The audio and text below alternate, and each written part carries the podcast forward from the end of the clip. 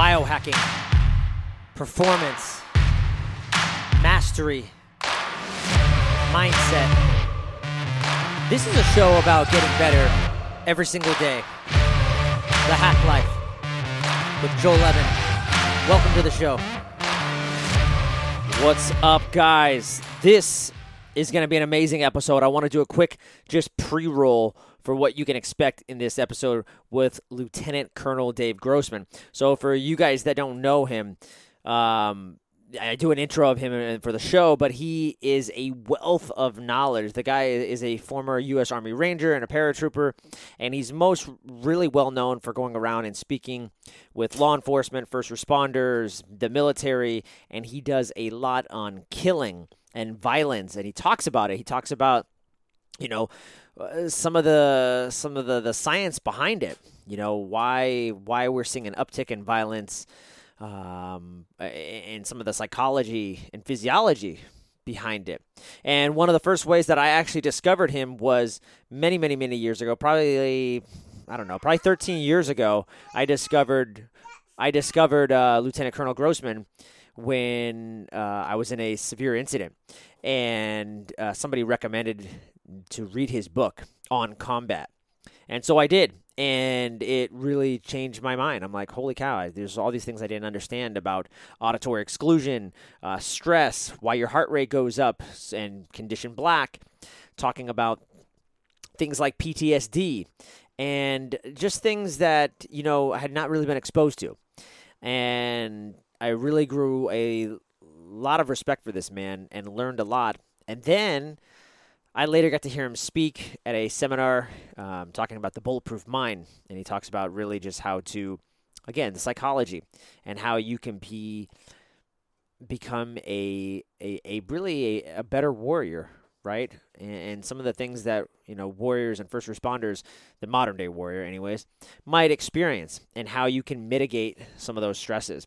And so this guy, I mean, this is like a huge interview interview for me because he's just he's a legend. You know, he's a legend in the game when it when it comes to this stuff, and he knows his stuff really, really well.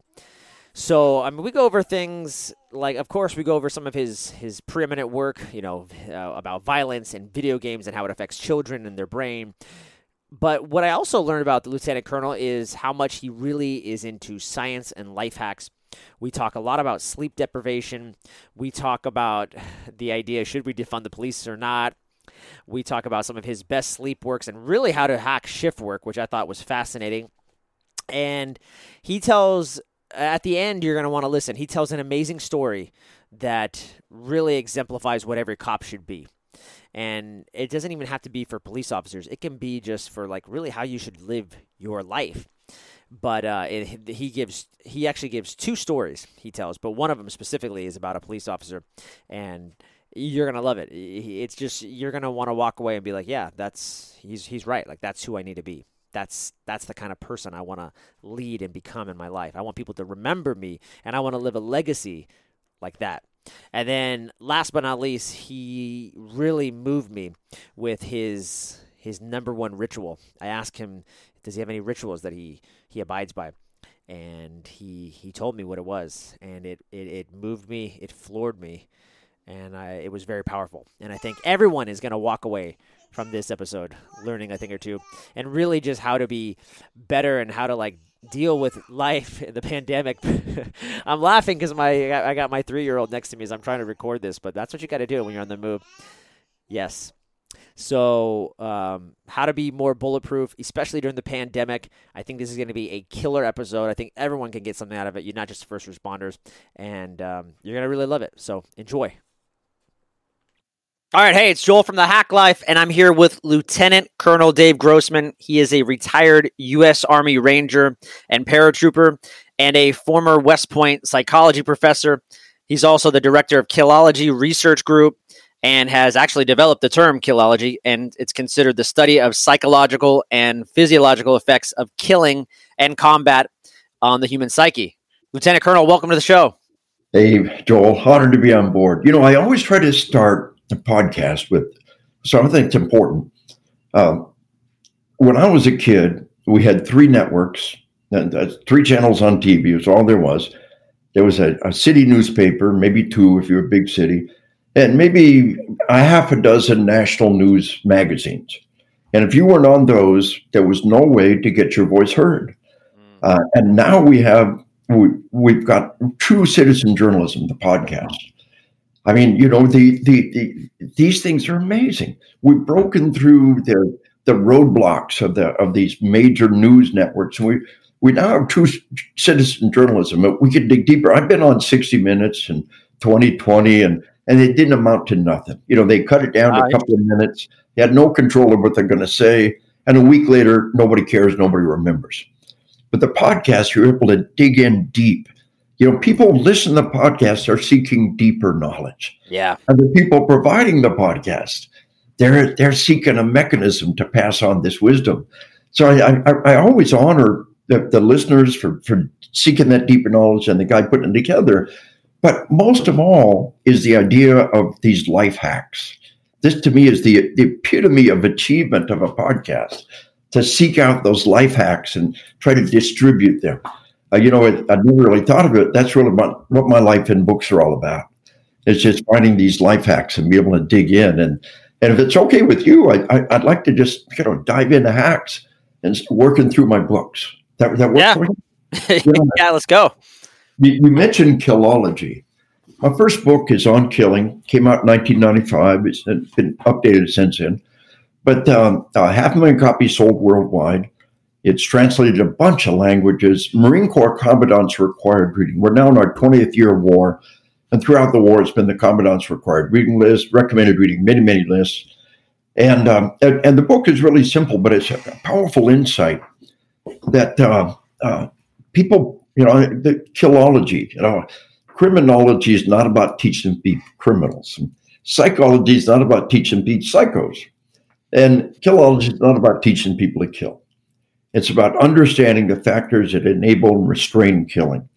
And, uh, and, and, and people point some horrible crimes. Ah, that proves that mankind is a killer. No, that's, that's one in a million. I mean, literally, of the 330 million Americans in America, that's the one case you can point out. You know, that's the one in 300 million. You explain to me that 99.9% of our citizens go a lifetime never kill anybody or even seriously attempt to. Explain that. Divorce, infidelity, layoff, traffic accidents. In a lifetime of provocation, less than one in a thousand citizens will even seriously attempt to take a human life. Explain that.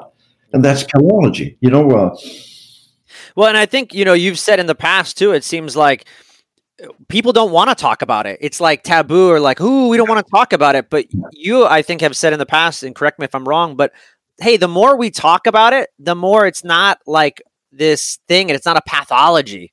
It just is. Yes. Yes. Bringing it out in the open, talking about it, examining it. You know, I, I begin on killing talking about, you know, the sex has always been something that happened all around. Animals had sex. You know, you all slept in one room. Sex was something noisy that adults did in the middle of the night. You know, and and then the Victorian era, we suddenly had private bedrooms and we had privacy and we compartmentalized this stuff. And the Victorians put skirts around the furniture because the legs were suggestive. You know, it, it was a ah. time of sexual repression. Well, today we study sex and we we look at it as a, a, an important part of life, and but the repression in today's society is killing. And, and we're, you know, simultaneously, you know, we're, we're looking at these horrendous movies, and, and at the same time, we got this opposition even talking about it. But uh, I, I think the thing to understand about killology, two applications right now. First is uh, is in World War II, we found out most of the troops wouldn't pull the trigger. I mean, at the moment or two to save their lives, they just wouldn't pull the trigger. They'd be brave, they'd run ammo, do whatever you want, but they slam into that resistance. And it was a training flaw. We taught them to train to shoot bullseye targets. We have no known case any bulls, bullseyes ever attacking our troops. if you've been in the U.S. Armed Forces since the Korean War, you never once shot a bullseye. Man shaped silhouette, you hit the target, target drop, stimulus response. Like a pilot in a flight simulator, like a kid in a fire drill modern military and law enforcement training makes killing a conditioned response. Under authority, under exactly the right circumstance, then and only then you shoot. And oh, by the way, the video games are doing the exact same thing to our kids. And that's kind of the end of On Killing, where we talked about how the video games are enabling killing. And, and people say, oh, I played all those games. I'm not a killer. But something new is happening worldwide. And this is another kind of a life hack, another perspective that I want people to wrap their mind around. You know, first remember that killing is so incredibly rare. And, and we studied these dynamics that restrain and enable killing in society. We'll talk about that in a minute. But that uh, we try to measure the violence by the murder rate. And the murder rate is being held down by medical technology. It's like, yeah. yeah. You know, the doctors saving ever more lives. And the number of dead people completely underrepresent the problem. So, you know, if we had World War II level technology in Iraq, we'd have 10 times as many dead American troops. And the same thing's true in our streets. If we had Vietnam level medical technology in Afghanistan, we'd have four times as many dead American troops. And the same thing is true in our streets. Uh, right around right around the year 2000, at the late 1990s, we had a UMass Harvard study that said if we had 1960s technology, the murder rate would be three to four times what it is. So just between the 1960s and the 1990s, we cut murder to about a quarter of what would otherwise be. Or if, you know, it's like inflation. We talk about money, we talk about inflation adjusted dollars. If we compare murders between 1990s and 1960s, we've got to multiply by four in the 1990s to to equal the number of murders. And we have we have inflation adjusted dollars. We need we need uh, uh, medically adjusted murders. Yeah. And so that data is 20 years old. One medical expert said he believes tourniquets alone may have cut the murder rate in half in just last decade. Cop slaps on a tourniquet, saves a life, you prevent a murder. Cop, cop, all cops carry tourniquets now. Slap on a tourniquet, save a life, you've prevented a murder. Half million cops on duty every day between the three shifts. You know, another half million EMS out there. Everybody has tourniquets. I carry tourniquets everywhere. If just 20 to 30 people a day slap on a tourniquet and save a life, we cut the murder rate in half. So this idea of, of how completely flawed, on the one hand, we say, oh, everybody's a killer. But on the other hand, we don't understand that the actual measurement rate, the number of dead people, completely misrepresents the situation. It's much worse than it looks. So we've got to look from both sides. On the one side, we're in denial. And, and the other side, we, we, we're completely misrepresenting the data. So we get a more measured opinion. And the thing to realize is that this is worldwide that around the planet, across Europe, you know, I got the data that I use in my presentations. Interpol data demonstrates this explosion of violence, you know, the, the 20 most violent nations in the world. But when we talk about violence, the other thing to realize is there is no evil new gun. And you got to wrap your mind around that. You know, people talk about semi-automatic, high-capacity military weapons. I hold up a picture of the M1 carbine. World War II, 6 million M1 carbines built. 20 30 round magazines, semi-automatic. They were junk. At the end of World War II, you could, they, they were they were war surplus. They were scrap. These semi-automatic, high-capacity military weapons. This is not new. And, and it's it's it, you want to think there's some evil new weapon out there. It's not. The guns didn't change. We changed. And and I tell you, the, the violent media and the violent video games, their impact on children is profound. And that brings me to my book. Uh, assassination generation. I, was invited the White House to the, the Parkland School Massacre, gave a copy to the president. Was invited the White House again last year, gave a copy to the vice president, and and briefed him on media violence and what's going on there, and uh, and and just recognize the fact that the data is there. We have the brain scan data, violent yeah. visual imagery inflicted upon children. Now this is very important. Nobody should be talking free speech. Nobody should be talking book banning. Nobody should be telling adults what they can or cannot do. But violent visual imagery inflicted upon children and their body treats it like it's real. Yeah. We got to understand that. So, parenting, a parenting hack, everything you can do to keep your children free of television, movie, and video games is a blessing. Yeah. And you know, what? I, I have people come up to me every day. Tell my parents never had TV, or or uh, my, you know, we never had cable TV. We never had video games. My dad cut the cord to the television on the first day of summer and kicked us out the door. Every time they say it's the greatest gift my parents ever gave me. Never once has somebody said, I cursed my parents for the TV I couldn't watch. Never once. So I'm telling you, the greatest gift you can give your children, and here's this huge life hack, yeah. is to turn off the TV, turn off the video games. And, and they say, and the kids say, Well, I'm bored. Boredom is good. Boredom is a is a state that drives you. It's because you're bored, you learn to read and become immersed in books. It's because you're bored, you do imaginative playing. It's because you're bored, you go outside and build a tree fort and, and play in the tree fort. Yeah, it's because you're bored, you go to the playground and play in the playground. Boredom yeah. is a good thing. It's a it's a it's a state like hunger. Hunger is a good thing. It you, you go eat. Uh, boredom is a good thing because it makes you go and live and fill your life full oh, we give him the video game and he just leaves us alone for the rest of the day. Oh, yeah, yeah, you, you can feed him drugs and he'd do the same thing. and, and, and the thing to understand about the games is they're designed to be addictive, impossible to turn off. Yeah. Uh, right now, 200 million people are online playing games online. We do this and 0.05% say, oh, good time to quit the game. So we'll never do that again. We do this and absolutely nobody quits. So they do more of that. It's a constant interactive feedback loop, computer driven, to have the just the right color scheme, the right frequency, the right plot to make the game impossible to turn off. Even when there's an end state uh, like Tetris, you got to jump right back in and do it again. And I tell all you old timers out we all remember Tetris. Think Tetris on steroids with crack. And each generation of games gets more addictive.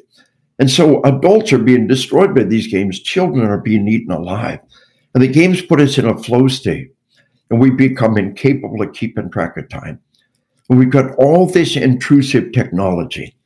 We got cell phones and text messages in the middle of the night. People who text message you in the middle of the night without a darn good reason are not your friends.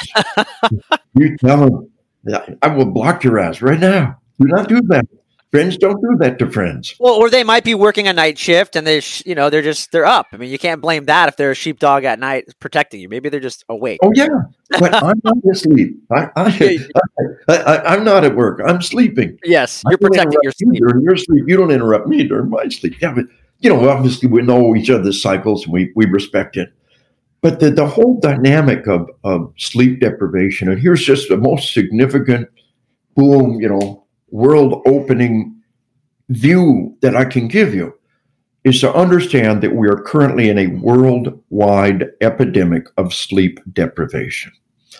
The the intrusive movies, the you know, Netflix, the head of Netflix said our major competitor is not other online providers. Our major competitor is sleep. He flat said his goal is take your sleep.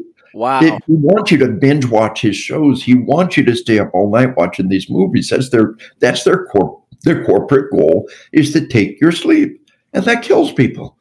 And so thing to understand that, that you know these incredibly addictive video games uh, you got to recognize that they put us in a flow state suddenly it's three o'clock in the morning got no idea where the last six hours went you got to be start getting to go to work in two hours and so get to work with no sleep, and your spouse is sincerely ticked off.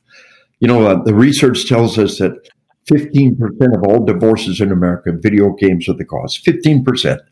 Really? Video games cause. Yeah. So, so just do an online search, video game divorce. Boom, it'll come right up. You know, wow. the spouse says, okay, what's more important, your family or the game? Oh, that's easy. The game, divorce. So it's, I tell people, there's nothing wrong with adults playing any game but you got to set a timer. Block out an hour every night. Ding, the timer goes off. Use your steel and save the game and move on. Wow, I played a massive metamorphic on an orgasmic game. You can't do it in an hour, do a night. Okay, okay, it's cool. Decide now what's important. Is your vow of marriage important? Is your oath as a peace officer important? Is your family important? Is your job important? Or is the game important? Decide now. That game's like really important. It's cool. Quit your job, right now. Move into your parents' basement, draw unemployment, buy a giant economy sized bag of Cheetos, play video games all night long. Millions of people are doing that. But you want to have a life, you want to have a job, uphold your responsibility in your family and your marriage, to uphold your oath as a peace officer. You got to get those things under control.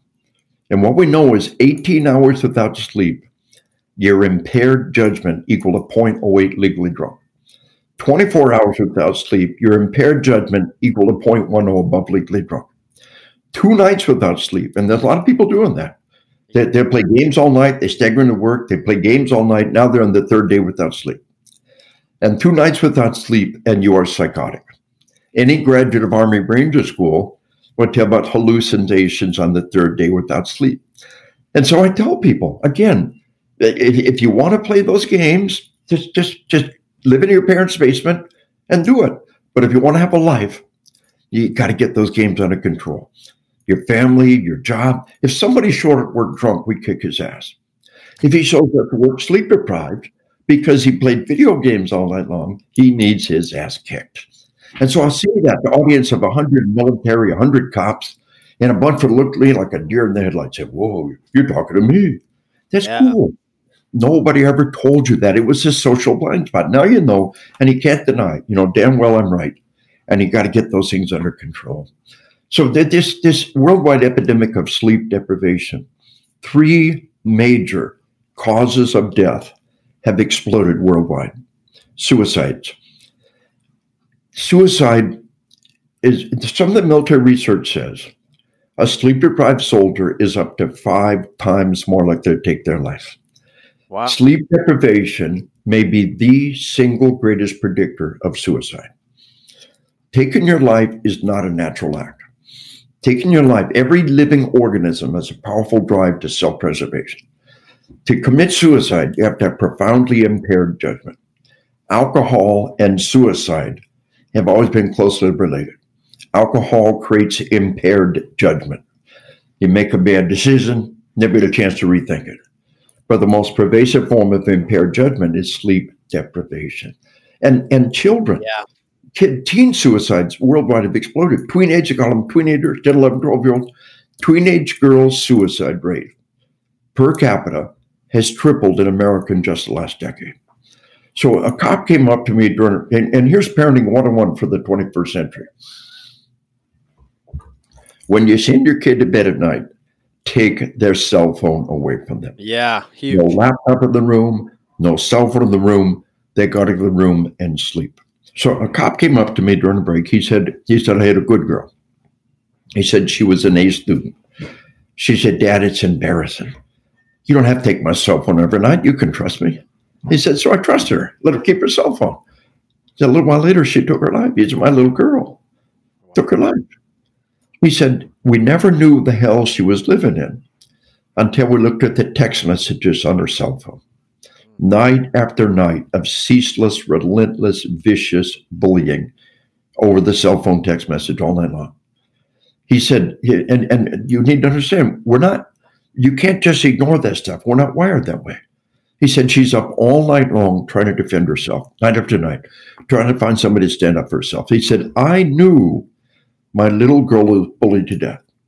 What I didn't understand until now, she was sleep deprived, tormented, and bullied to death in front of my eyes, and I let it happen.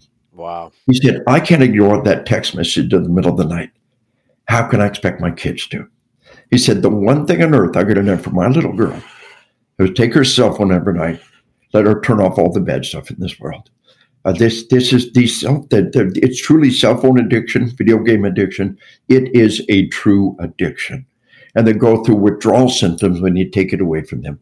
One of my favorite groups is at screenstrong.com, www.screen, S-C-R-E-E-N, strong, S-T-R-O-N-G, dot com, screenstrong.com. I'll put and that they, in the show notes. They, they provide a wonderful online resource for video game addiction and cell phone addiction. And they use a medical model. It is an addiction. So remember, so we got suicides have exploded, teen suicides have exploded, traffic deaths have exploded worldwide. Decade after decade, for half a century, we brought traffic deaths down, airbags, seatbelts, medical technology. And now worldwide, they're back up again. what is the new factor? Sleep deprivation. We know that alcohol and sleep are the two major factors in traffic accidents.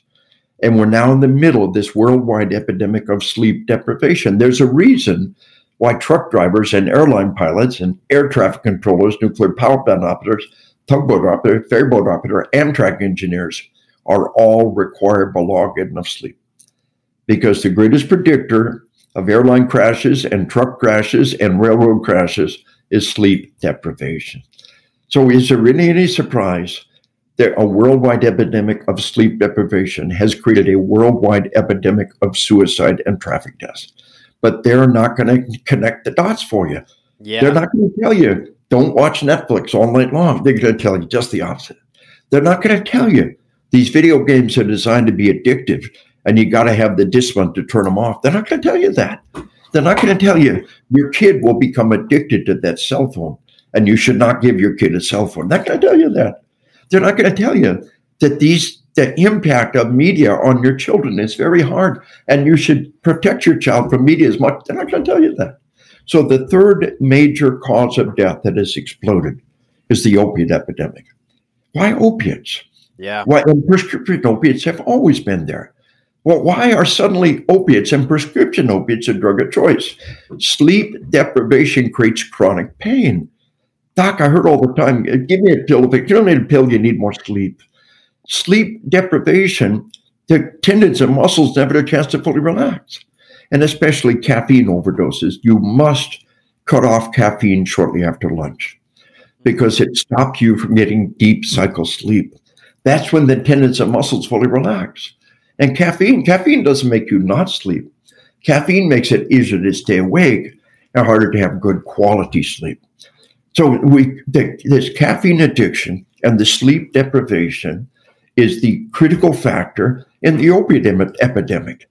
They're not going to tell you that sleep deprivation creates chronic pain. They're not going to tell you that mega doses of caffeine stop you from getting deep cycle sleep and that creates chronic pain. Oh, by the way, sleep deprivation and lack of deep cycle sleep is one of the greatest predictors of Alzheimer's. Mm-hmm. All, you're, you're setting yourself for Alzheimer's. A study just last year says lack of deep cycle sleep may be the single greatest predictor of Alzheimer's. And so caffeine prevents deep cycle sleep. So then I can tell you this worldwide epidemic of sleep deprivation. They're not tell you cut off caffeine shortly after lunch. They're not going to tell you that. So we've got all of these industries that are invested in sleep deprivation and caffeine abuse. And the result is a worldwide explosion of suicides, traffic deaths, and and and and opiate overdoses.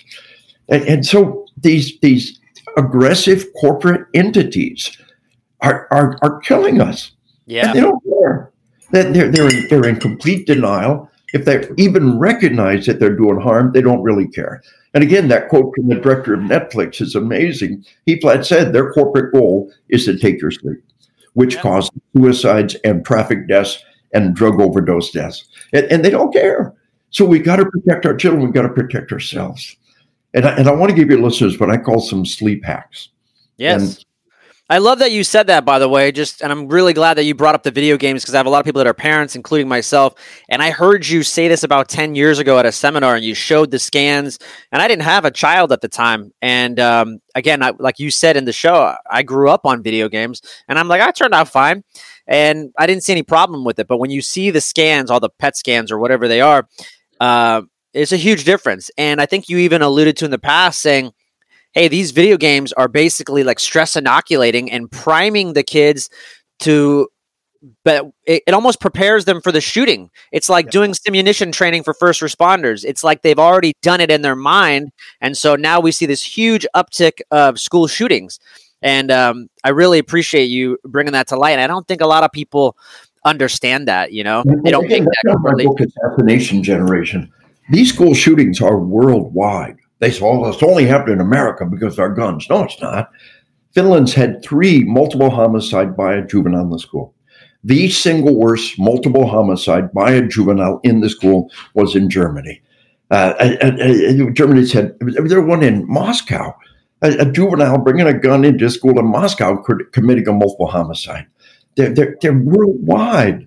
And, and what's the new factor? Not every kid that plays these games becomes a killer, but all the killers played these games. Yeah. yeah I tell everybody when I was a kid, I never, never buckled my seatbelt. You know, early mid 60s, every car had seatbelts, but nobody used them. And I was fine. Every kid I know was fine. Not every kid with a seatbelt unbuckled died, but all the ones that died had their seatbelt unbuckled, you know? Yeah. It's a risk factor and protecting your kids from these things. And, and we talk in our book, Assassination Generation, as a minimum, enforce the ratings. And, and uh, your standard should be higher than the video game industry standard. But the most popular game out there is Fortnite. It's just it's just a, the current state of the art addictive game, and it's rated T, thirteen and above only but you would never know that. Oh, your eight year old can play Fortnite and have fun. Your 10 year old can play Fortnite and have fun. You got to, I had to dig. I know how to look, and I had to dig for five ten minutes to find out what the rating was on Fortnite. Because they're not going to tell you this yeah. game is rated T, 13 above only. They're not going to tell you that. And so this this whole dynamic of protecting your children from this toxic world of these violent images. You know, if, if you're going to watch TV, watch reruns of Bonanza because there's another dynamic happening out here, and that is defund the police. Oh, we got to talk about this. Who in the world would think that if we get rid of police, the world will be better? And I'll tell you where that came from. When I was a kid, I watched uh, Sergeant Friday on Dragnet, just the facts, man. You know, one Adam 12 and Marshall Dillon on Gunsmoke. I had the lunchbox baby. I wanted to be Marshall Dillon. But today, they watch Breaking Bad and Son of the Anarchy and Soprano, where the criminals are the heroes. They're the good guys, yeah. The criminals are the heroes and the cops are the bad guys. Name me one cop movie in 30 years. Didn't have a bad cop in there somewhere. Y'all cheer when the bad cop dies. Training Day, Denzel Washington. Denzel's a bad cop. I seen the movie. They're yes. all bad. Yep. And so here's the key. When children watch those, it was real to them. They, they, up, children, when, when they're young, right up till about the time they learn to read, right around seven or so, what's on TV and movies and real life are all jumbled together. And the dreams, you know, I, quite a while back, my son told my wife, he said, my son, now he was in his 30s then, he said, did I tell you that or did I just dream it? She said, I think you must have dreamed it. You ever been there? So with children, their dreams in real life and TV are all the same. So they say that the criminal quickly forgets the victim, but the victim never forgets a criminal. Yeah. And we, we victimize those children. We victimize those children by having cops do evil things. And from the youngest days, they saw cops doing evil things, and they were doing it to them. Right up to the 1960s, Hollywood operated by a code. They said, We know the stories we tell will have an impact on our society. And we have a responsibility to tell good stories that reinforce good citizenship. They said, We will not depict crime as being successful. We will not depict overall cops as being bad guys. We will depict cops and robbers, and the cops are the good guys, and the robbers are the bad guys. But now they turn that on its head, yeah. and you can understand when this when this anti-cop propaganda was fed to children, they were traumatized and brutalized by cops. And then we have the crazy media. You know, we you know we got this case in uh, Minneapolis that, that guy, that was not intentional murder. At best, it was negligent manslaughter. Oh, that was murder. Oh, it wasn't. And right. the media presents it as murder. And now, oh, he, he, he, he got off. No, he didn't. He, he was tried for manslaughter. The worst that happened that day was negligent manslaughter. This is not murder. But the media convicts him. Here we got this case in Louisville, you know, Breonna. Oh, yeah, the cops murdered that girl. Her, her boyfriend shot at him and the cop shot back and she was in the way. Choose better boyfriends. No, that's not, that's not the answer. Tell but, the full story, right? Yeah, but, but understand that when those cops were not convicted, people said, well, well, they committed murder. They should be convicted. No, they didn't. At worst, it was negligent manslaughter. They did had no intention of killing her. They, it was an accident. Right. And so th- this media convicts them in the news, and then they, they, you know, later on when a jury actually gets a chance, we've been convicted in the media. We should be convicted by a jury of our peers in a, in a, in a court, but the media has taken over that role. And you have the right to be convicted by a jury of your peers, and you've got to have beyond a reasonable doubt. Yep. Our system is set up that it's better for a criminal to go free than an innocent one would be convicted. If we err, we err on the side of, of letting the criminal free before we will convict an innocent person. That's our judicial system. Gangbangers get off every day because this system is designed beyond a, regular, a, a, reasonable doubt. If we err, we err on the side of, of letting a, a, a convicted man go rather than than convicting an innocent person. That's we we all agree that's a good thing. Yeah. But then when when the cops get the same right to court that the criminals do, and, and, and a jury appears doesn't convict him, oh, he got away with murder. And so we got this whole dynamic of the evil cops committing evil deeds, getting away. And then now we got this whole dynamic. Where'd that come from? It all began with telling sick stories to children. So if you are going to watch TV, watch reruns of Bonanza. yeah, and keep them away keep them away from all that stuff that's out there today. It's evil and no big deal for adults. But we got to understand we draw the line when these things are, are presented to children. It is a new factor and it is doing great harm to our society.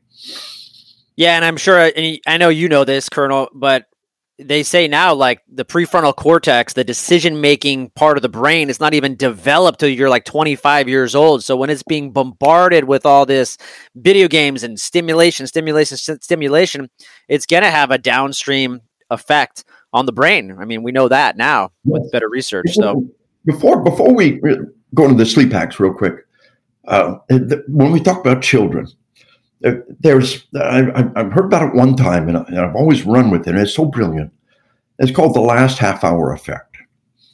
And whatever you do in the last half hour before you go to bed, is what you tend to think about. All of us have done some job and we come home, we collapse in bed and dream about work. You know, we, we dream about work. Well, the best gift you could give your children is to sit next to them, hold them in your lap, and read a book to them. And the last 30 minutes of every day, they can have a terrible day, but you can program their dreams. And what we dream about is what we process into long term memory. And they could have had just a horrible, awful day. But the last 30 minutes, you hold them in your lap and you read a book to them. And they've got closeness, they've got comfort, they've got the written word, they've got your voice. And, and, and, and that's what they're going to remember out of that day. That's what they're going to process into long term memory. There's a there's a beautiful book called the Read Aloud book about reading aloud to your children, and it talks. It begins with a poem about how I had a mother who read to me, and it was the greatest gift. That you know, it's this beautiful, beautiful thing. This read aloud to your child. My three boys, I you know, I I was deployed a lot, but when I was home, I, I worked jobs where I, I get home. You know, I, would start my day at five and get home at seven. You know, and stagger into the house and but I, I always got there before bedtime.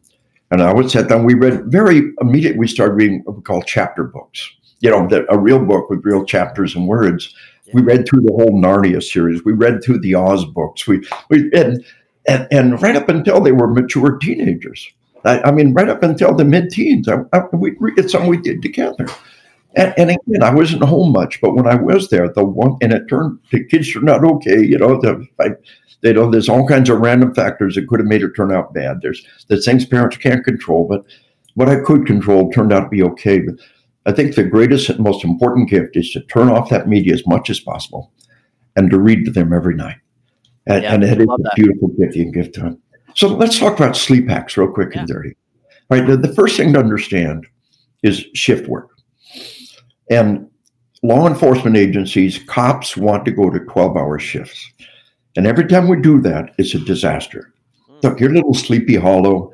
You go to 12 hour shifts, you go from from two accidents a year to six accidents a year. It's hard to make much out of it, right? Yeah. But you're you're a California Highway Patrol, you know, you, you, your 10,000 people went to 12s and dropped it a year later like a hot rock. You know, again, I'm, I, I can't give the specific data, but if they went from from 30 accidents a year to 100 accidents a year, that's the kind of thing that's happening. They Yeah, go from huge. from 100 complaints a year to 300 complaints a year. Those are the kinds that are happening. At the end of a 12 hour shift, people are exhausted. You're not getting 12 hours work out of them. No, And you're not. people- I've been there. Do things and say things we'll regret. And and so here's the deal: they want to be like firefighters, work 12 hour shifts, get all that time off. Well, firefighters get to sleep on the job. Only firefighters and prostitutes make money. then you are no firefighter, baby. So the, We love the firefighter. Just do a little research. Tens are doable. The 10 hour shifts appear to be doable. Got to put hard cap on it. But the most important thing of all is rotating shifts. We are killing people by rotating shifts. It is the most harmful thing we could possibly do. It takes up to a full year to fully adapt to night shift. Every time you rotate shifts, you're giving everybody jet lag. There is nothing you could do to destroy the performance of every one of your people like rotating shifts. It gives them jet lag. And the rotating shifts takes years off people's lives and it destroys families. Families handle day shift, families handle night shift. They cannot handle rotating shifts. Now, don't cop a pity party out there if you can't control your shifts and you have to rotate shifts. But understand, it's not a good thing in the long haul. We want to, you know, the, the police association, the police union, yeah, we want to rotate shifts, baby, and we want 12 hour shifts. Well, look at the data. I, I tell the departments if you're rotating shifts, start saving money now. You're going to be sued. You're going to be successfully sued. You're destroying their performance. You're taking years off their life and you're destroying their families.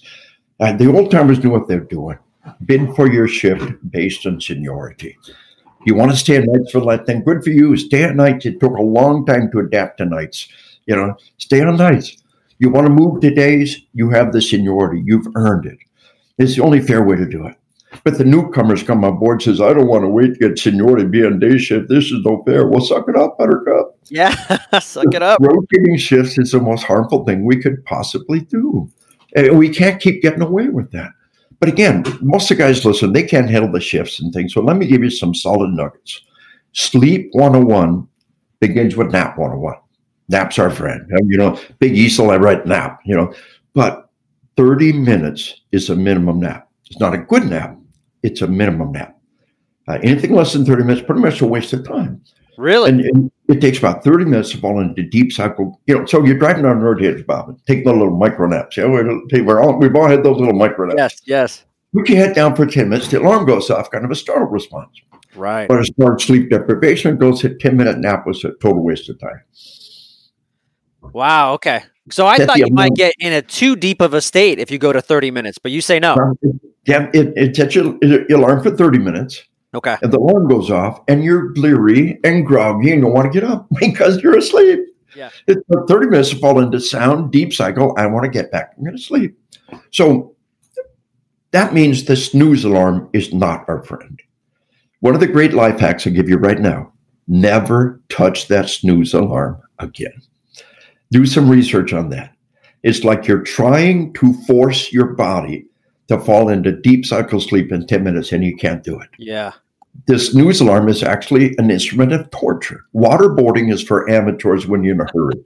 if you really want to destroy somebody, if you really want to destroy a human being, wake them up every 10 minutes.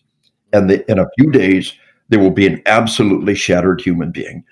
Yeah. The 10 minute, t- the snooze alarm is truly an instrument. The snooze alarm is an evil little button that makes you relive the worst part of every day over and over again. And, and you truly are not getting quality sleep. What you're doing is you're throwing away 10 minutes of your life. Get a 10 minute snooze, another snooze, a third snooze. You just threw away 30 minutes of the day. You and anybody in the room with you. Those three snoozes know as far as sleep goes, no as far as your life goes. You threw away 30 minutes of the day to trick your body and go without sleep. I will teach you a trick that'll put 30 minutes of quality sleep back in every day. That adds up to three and a half hours sleep back in every week, two pure, beautiful nights sleep back in every month, 24 nights sleep back in every year. Very simple. Set the alarm a half hour later and get the hell out of bed. And set your cell phone six o'clock, six o'clock, six o'clock. Set 10 alarms for the same time. By the time you turn all those alarms off, you're up. And the you that goes to bed at night has got to make you get up in the morning, get out of bed. And maybe here's the key self discipline, self control. Are, are you in charge of your body or is your body in charge of you? Is the first act of every day to surrender to your body, hit the snooze alarm, or it's the first act of every day to take charge, roll out of bed. So, like that, they, they do research. You give a kid a marshmallow, tell them, I'll be back in three minutes with another marshmallow. You don't need that one, you have them both. That is the greatest predictor of success in life. More than IQ. You cannot change your kid's IQ. You cannot change your IQ, but you can change your self discipline right now beginning when the alarm goes off tomorrow morning. I'm in charge of my body, my body in charge of me. Have you got that. have you got the willpower to suck up a slogan drive on? Are you in charge of your body? Can you suck up a slogan drive on? Or is the first after every day to surrender your body? Muhammad Ali, boxer, great champion. Muhammad Ali said championship began every morning the alarm went off. He hated running so bad, he put his running shoes on top of the alarm. He hit the alarm, he grabbed his running shoes.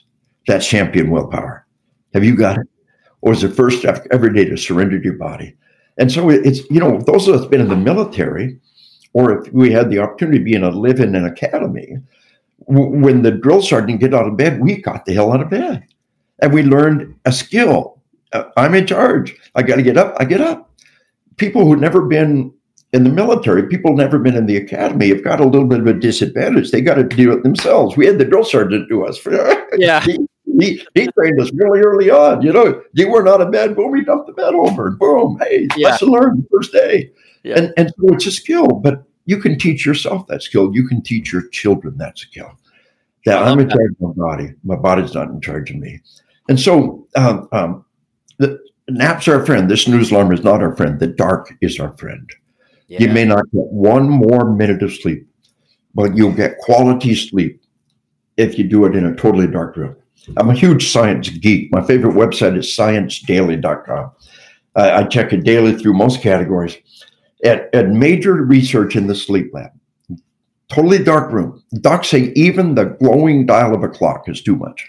Totally dark room. Bathroom light is on, the door is shut. The light coming out of the crack of the bathroom door is enough light to stop your body from producing the melatonin that you need. We're designed to sleep in the dark. So, and if you if you're doing shifts, you work during the night, you try to sleep during the day. It's almost impossible to get a room completely dark. Aluminum foil over the window is the best bet. But combine, make the room as dark as you can, and wear a sleep mask. In the military, we issue those sleep masks out by the fistful, give them to everybody. Look like Lone Ranger without the eye holes, you know. We masks in the military. My son just went, oh, my grandson just went off to college and I and he knows he's heard my class. He knows about sleep and sleeping in a dark room, and he's in a room with one other guy in in the dorm. And I gave him as a as a graduation present a couple of different sleep masks. Say which one works for you. You know, these are two of my favorites. But sleeping in the dark and teach your children to sleep in the dark. Babies are sloshing with melatonin. Babies can sleep anywhere. But as we grow older and older, the body produces less and less melatonin. By the time we become teenagers, it's important to sleep in a totally dark room. Remember that light is stopping you from producing the melatonin that you need. You're getting bad quality sleep. So teach your kids to sleep in the dark, and especially teenagers. They stay up all night long and play video games. When do they sleep? During the day. What's going on? Sun coming through the window. You you remember sleep deprivation and killing our kids, the three major killers of our kids suicide, traffic deaths, and drug overdoses. And the three major killer of our kids is all linked to that sleep deprivation and sleeping with the sunlight coming in the room. So, so strive to get that totally dark room. This is this is a piece of, of hygiene that we're beginning to understand.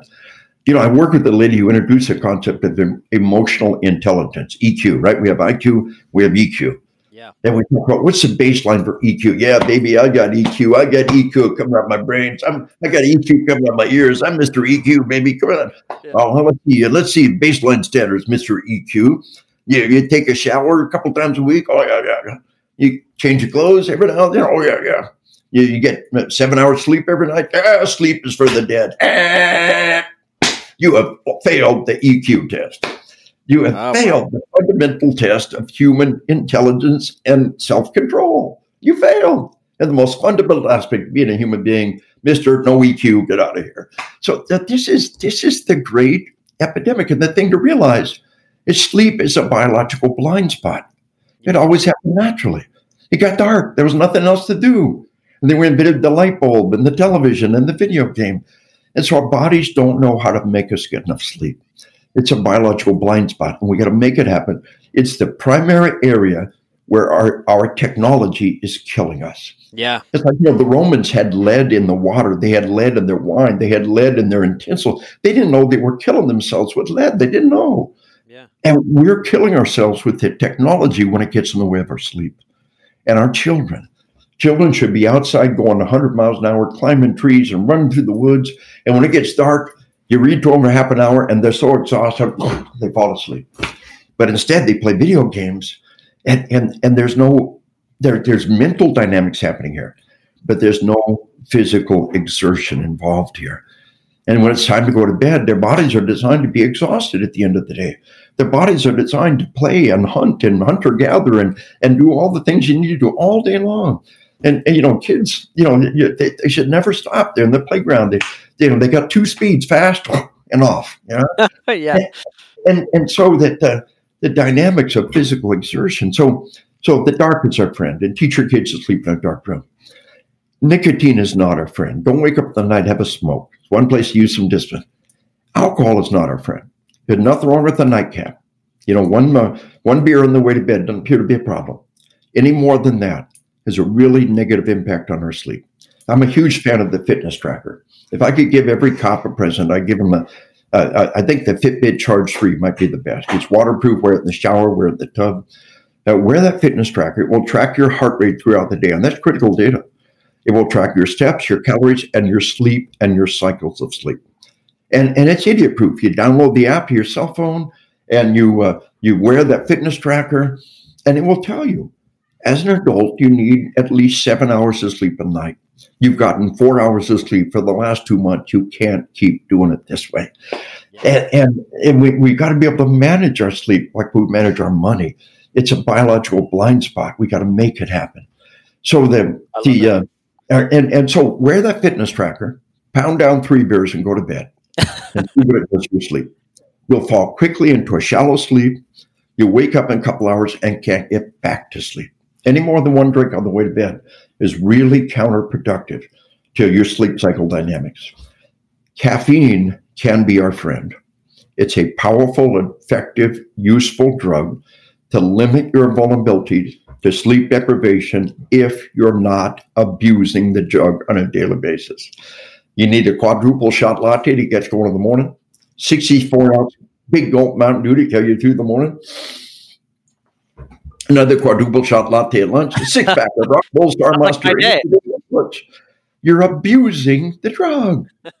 we all seen little crackheads and meth heads who are main their main line of the drug and get nothing out of it. That's what's happening to people with caffeine. They're they're putting mega doses of caffeine in their body and, and barely staying normal. So here's the challenge. And maybe the people in the tenderloin are on a lot of caffeine. Then maybe that's what it is that I. It's part of it. Always maybe. part of it. Our entire civilization is riding a caffeine abuse. It, it's again that sleep that sleep deprivation, the caffeine abuse, is the dominant pathology in our entire civilization at this point. So here's the key: I cut off all caffeine for one day. If you get withdrawal symptoms, and that's what's happening, those are withdrawal symptoms: headache, shakes, digestive problems, irritability. If you cut off caffeine, you get any withdrawal symptoms is living proof you're abusing the drug. And when you need it, it will not be there for you. So taper off, taper off slowly. And here's what we know the half life of caffeine in your body is about five hours. That means the caffeine you took at 5 p.m. is still at half strength when you go to bed at 10 p.m. Yep. And it's stopping you from getting that deep cycle sleep. Remember, deep cycle sleep is critical. Lack of deep cycle sleep creates chronic pain and lack of deep cycle sleep may be the single greatest predictor of Alzheimer's. It's the caffeine after lunch that stop you from getting that deep cycle sleep, which creates chronic pain and which is a a tremendous factor in Alzheimer's, and that should get our attention. Yeah. So, you know, cut off caffeine shortly after lunch. Then, when you need it, it'll be there for you. And the source of caffeine appears to be important. Coffee drinkers across the board are living several years longer than non-coffee drinkers. People say, "I must be immortal then." But I drink a lot of coffee. Yeah, but here's what we know: uh, coffee and tea both are very good for us. And a cup or two of coffee and tea at breakfast, cup or two at lunch, then switch to decaf. Have all you want. And and the sodas are a carcinogen. I think coffee is so good for us just because the other stuff is so darn bad. Yep. Sodas are sugary poison. Now, one soda a day is like one candy bar a day. But if your only form of hydration is sodas, like your only form of nutrition was candy bars. And the diet sodas might be worse. The data keeps stacking up. Again, one diet soda a day, no big deal. If your blood type is Diet Coke, if that's your only form of hydration, you, you got a problem. Yeah. And the energy drinks, the energy drinks are condensed poison. Now, we've been at war for 20 years. We're now in our 20th year of war. For the first 15 years, we passed out water like candy. Uh, uh, energy drinks. They gave us energy drinks by the pallets. We passed them out the tubes. Aren't we nice guys? And then two major Depart- Department of Defense wide study of the energy drinks. And as of about five years ago, for all practical purposes, there is a complete ban on issuing energy drinks to the troops. Wow, that's huge. There's nothing good for you in those things. In, in an academic environment, the one take the most energy drinks were the ones with the worst grades. In a tactical environment, the one take the most energy drinks were the ones most likely to nod off on the job. Wow. They do the opposite of what we think they do. They don't make us better students. They don't make us better cops. They make us worse. All there is in that energy drink is a megadose of caffeine and sugar and some stuff to make you metabolize it quickly. It will give you a one hour burst of physical ability before a PT test, before an athletic event. One energy drink is not a bad idea. Any other time, the first one is good for about an hour, then you crash. Second one feels good for 10 minutes, you crash. Third one feels good for five minutes, you crash. After the first energy drink, you're doing nothing but building up your tolerance to caffeine and making and doing greater and greater harm to your body. We got we got people in the 30s who have the heart of an 80 year old man because the energy drinks are absolutely destroying their hearts and destroying their bodies. Wow. They're, they're poison. And, and we should be deeply concerned about the people pounding those things down constantly.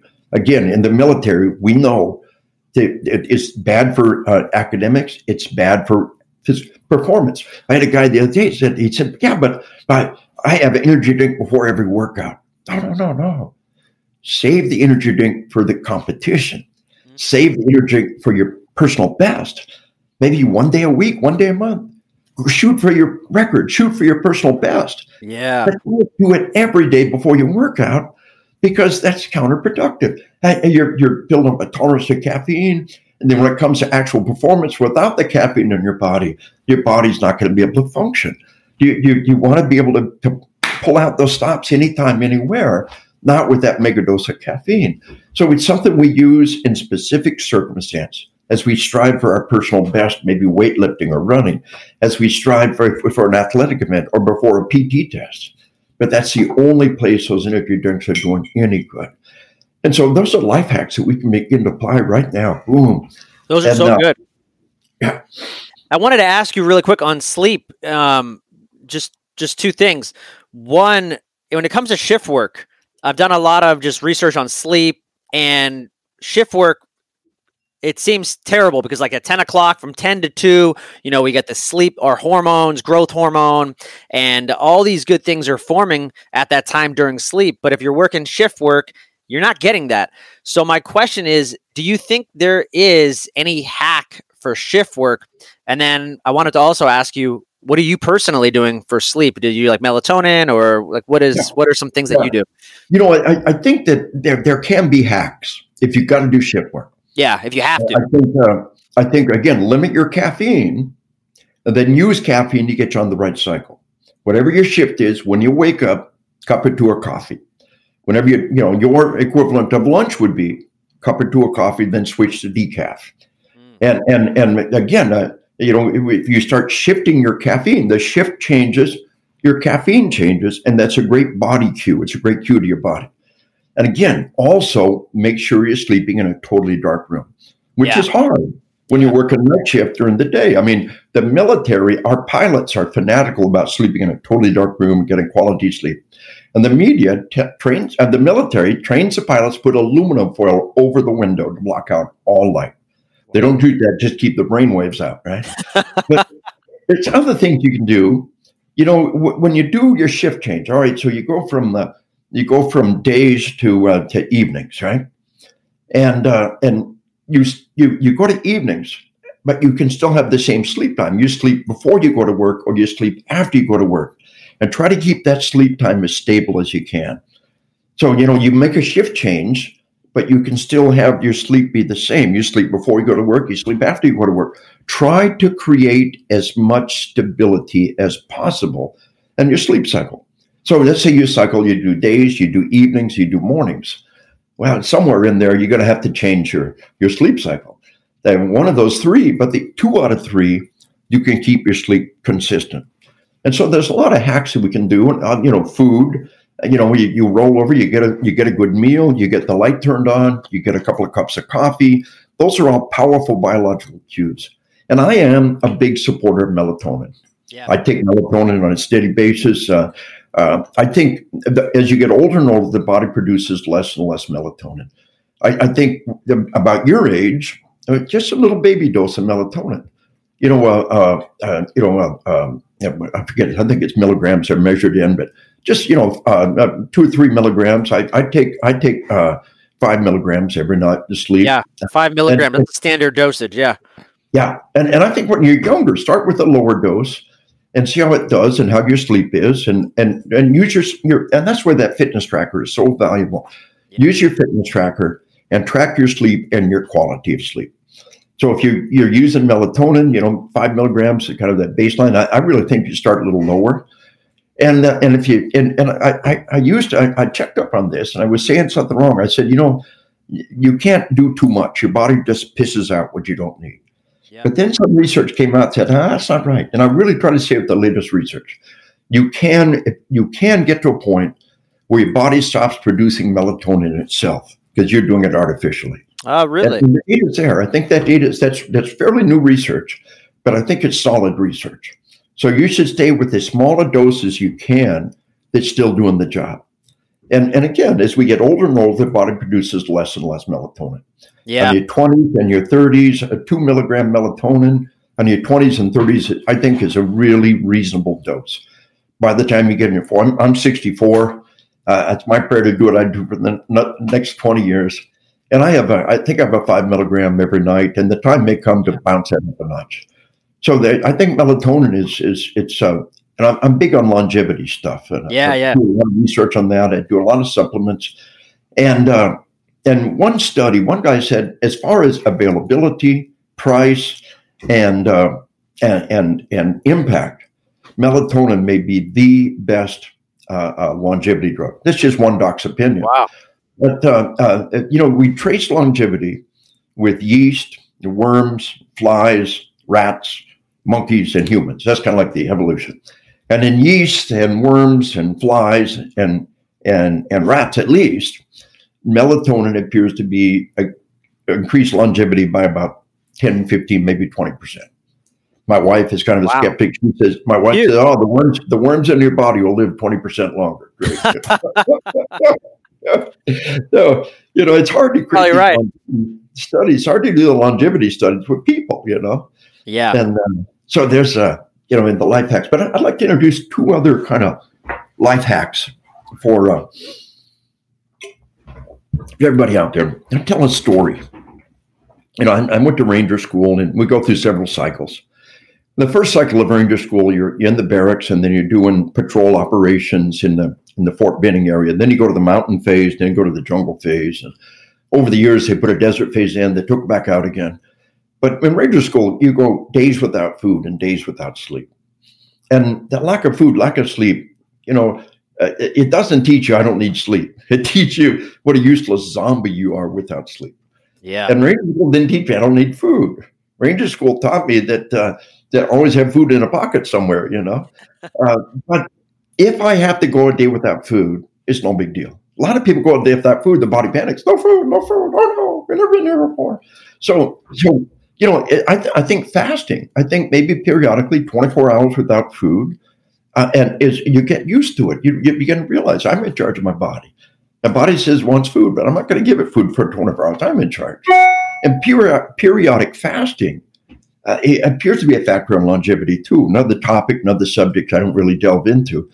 But um, uh, so uh, I went to Ranger School, and and uh, I, I, I was just this ball of fire, man. I was just this guy just going there and doing things. You know, we we'd we'd, we'd be doing a you know you get long line of twenty guys going across a creek it bust them. You go, that squad goes left, that squad goes right. We cross it in three places, join back up, and cut the time to a third. You know, and we're out there just doing things like that. And so we we get back from the uh, from the the, the first uh, uh, about three weeks or so of Ranger School, and and the you know and uh, uh, and we're we're turning our equipment back in. We've gone again. We've gone a day or two without sleep, day or two without food. It was just the beginning, and everybody's kind of and uh, so we had big, tall Marine in our platoon going to Ranger School with, with us. And, and he was in the outhouse and he got the cargo pocket on your leg and his map was in his cargo pocket. It fell in the outhouse. So it's sitting there, you know, like a little, like a little flag in the middle of this shit, you know? Yeah. And he just, he says, guys, I, I dropped my, my map in the outhouse and I can't reach it. I, I need somebody to hold me while I go in the outhouse and get the map. And everybody, everybody's like, oh, you know, I'm ground out. I said, you bunch of stinking Bravo Foxtrot, you know, you bunch of dirtbags. He's not asking you to get them out. He's just asking you to hold his stinking feet. and my buddy there, Jim Boyle, is my Ranger buddy. And, and I talk a little bit about Ranger School in my book on spiritual combat. My buddy Jim Boyle is there, big guy. I said, "Jimbo, let's go tip this Marine in the shit. he's gagging and, you know, he reaches down, he gets the map, you know, we pull him back out. And, uh, and we all pour our canteens on and try to wash some of the shit up, you know. So oh, we're all in line now. We're going to turn in our equipment. he turns in this map, and the, the ranger instructor takes it, throws it away. But uh, shortly after that, uh, you know, I had been the first student body commander and it was the most awful thing that ever happened to me. I had prayer service enlisted in prayer service things, so they okay, Grossman, you know, and nothing goes right in the first week of Ranger School. You know, the best day of my life. I said, Ranger Grossman, you've been relieved. Ranger so and so, you're now the commander. Thank God. I left before I did. I, I said, you bunch of stinking buddy foxtrots, you bunch of dirtbags. It's time for you to get your shit together and take care of this next chain of command. You got to get through the chow line fast. Your leaders aren't eating because they don't eat until the troops do, and we're out of time. And they're not eating. They're missing meals. They're missing sleep because you're screwing them over. Grab your food and run. Take care of the man. Get your stuff together. I just toot them all out. And I saluted and, and handed over command to the other guy. So here we are again, right? We, we just dipped this Marine in the outhouse. I said, you bunch of dirt bags. I'm done with you. I just, you, you, you, he just asked you, you bunch of you. So thing we do after that is a peer eval, right? We all get peer eval. Yeah. And I thought, oh, they're going to peer me out. I don't care. A bunch of dirtbags. And, uh, they, you know, we all hate Grossman. We all hate this dirtbag, right? So the, uh, the, the, the ranger instructors, that's our TAC, our TAC, and he called Jim Boyle and I in, and he said, Ranger Boyle, Ranger Grossman, uh, you're going to split you up in two different platoons on the next, uh, as we go to the mountain phase at least we're going to go to the mountain phase. We haven't been peered out. Okay. Uh, I said, sir, well, why are you doing that? He said, well, everybody in the platoon peered you number one and number two in the platoon. Wow. It's like, whoa. Now, when I went to the mountain phase, I just became another zombie, one foot in front of the other. If they'd have had, if they'd had honor graduate at the end of the first phase, I'd have been it, baby. We get in that second phase, and I just became another zombie, just putting one foot in front of the other. You know, my body had never experienced all this sleep deprivation, this food deprivation. It was the kids that came from the Ranger Battalion. They went through their RIP program who had been pre-inoculated. But the point of it is, you know, that when things go to hell, they turn towards that aggressive, go do it, I can do it, I want to do it kind of people. When they're tired and they're exhausted, they turn to those people. So I, I give a police example of this now. A guy named Mike Neal in Arkansas. And two uh, white supremacists, a father and son, sovereign nation, had murdered two cops in West Memphis, uh, Arkansas. And there's a dragnet as cops are coming from every direction. And a fishing game officer by the name of Mike Neals coming from like 100 miles away at 90 miles an hour. And, and they're all kind of closing in, looking for this vehicle, looking for these people. And he pulls into Walmart. And these two idiots, his father and son, had murdered two cops and just got off their lives. They went shopping. They went to Walmart.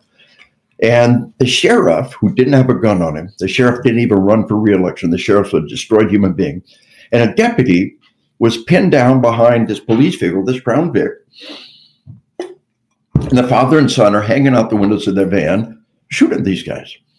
So Mike Neal shows up, he gets online, said, Well, we found your bad guys. They're they have they have two people undercover and and, and they, they at the Walmart. And they kind of didn't believe him. They didn't want to believe it. So he his vehicle is in the uh, you know the National Law Enforcement Museum, but he revs his vehicle up probably about forty miles an hour. A lot of people have seen the video of him hitting this vehicle, this van with his vehicle. The quickest way he had to get their attention and stop them killing these guys. And then he had his own AR uh, uh, uh, five five six with uh, with his own ammo. He had selected the tap ammo. He wanted the penetration on the five five six, and uh, and he grabbed his AR in the seat next to him and th- through his own windshield and through their windshield, and in some cases through the metal in the vehicle, he killed them both. And recently, not too long ago, he was elected sheriff.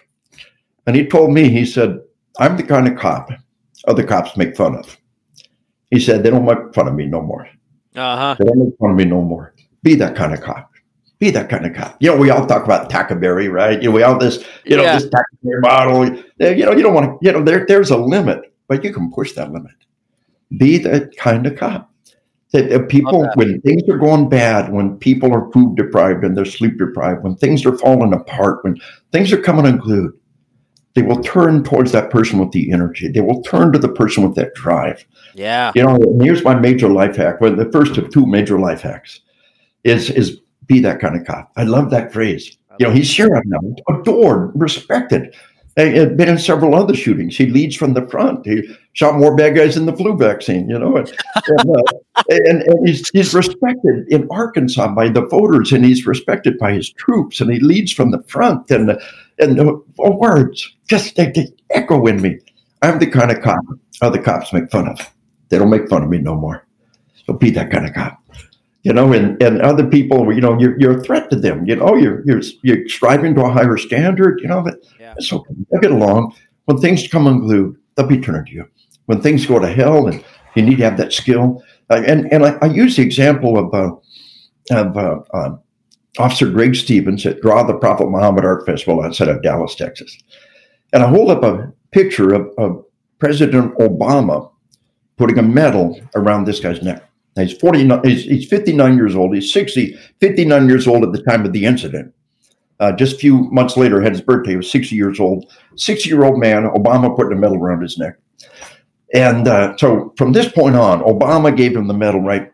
He, he can do no harm. No matter what he did, you know, it's okay.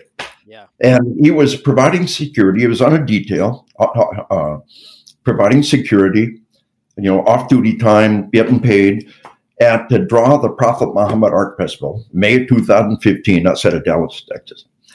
In the eyes of Islam, to draw the Prophet is a terrible crime. These guys had the right to do it, and they're afraid it would draw bad guys, and it did. So, two art critics from Arizona showed up with AK 47s and body armor. Could have been the Pulse nightclub times two. They had body armor, they had rifles, they had the element of surprise. Now, Officer Greg Stevens had never fired his weapon in a life and death event in 37 years. But uh, he was providing security all day long, and he wasn't sitting in his vehicle. He said, If I'd been sitting in my vehicle, I'd be dead. He didn't have his head in his cell phone. He said, If I'd had my head in my cell phone, I'd be dead. He was standing doing his job, and a, a, a black car without a state license plate screeches to a halt at an unusual location. They want to talk to you, they'd have stopped back there Yeah. and, and, and both doors pop open.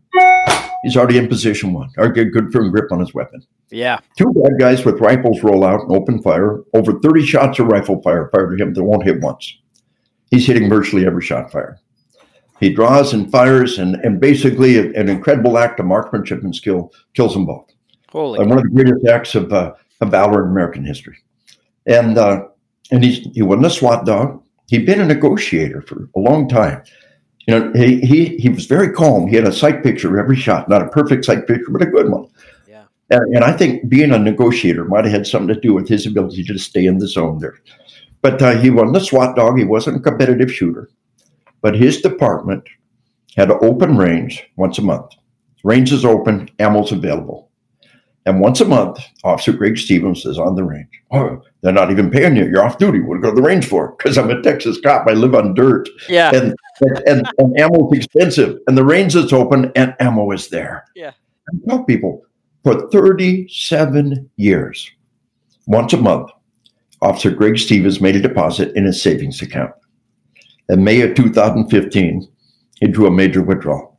Yep. How much golfing could he have done when one Saturday him up for 37 years? How much time could he spend with his family? And I tell people, you know, the Bible says greater love is known than this. They give their life for their friends. But there's many ways to give your life. Maybe give one Saturday a month at the range. There's many ways to give your life. And I, I just encourage everybody, seek a hobby that reinforces your survival skills, marksmanship skills, martial arts. Uh, there's so many things we could be doing. At least seek a hobby that has cardio demands, running, swimming, basketball, softball, tennis, all have cardio demands. I got a motto runs through my sci-fi fantasy series. I use it. It's kind of a running gag in my classes. Piss on golf. Right? There's no survival skill found on the golf course. There's no cardio demands on the golf course. For us, the golf course is a willful and deliberate misuse of a perfectly good rifle range. And uh, and and it's always fun to make make fun of our golfers. They're always good sports. Sometimes they're our best shots. But the point for all of us can be, you know, how can we better spend our time at the moment of truth to have what we needed?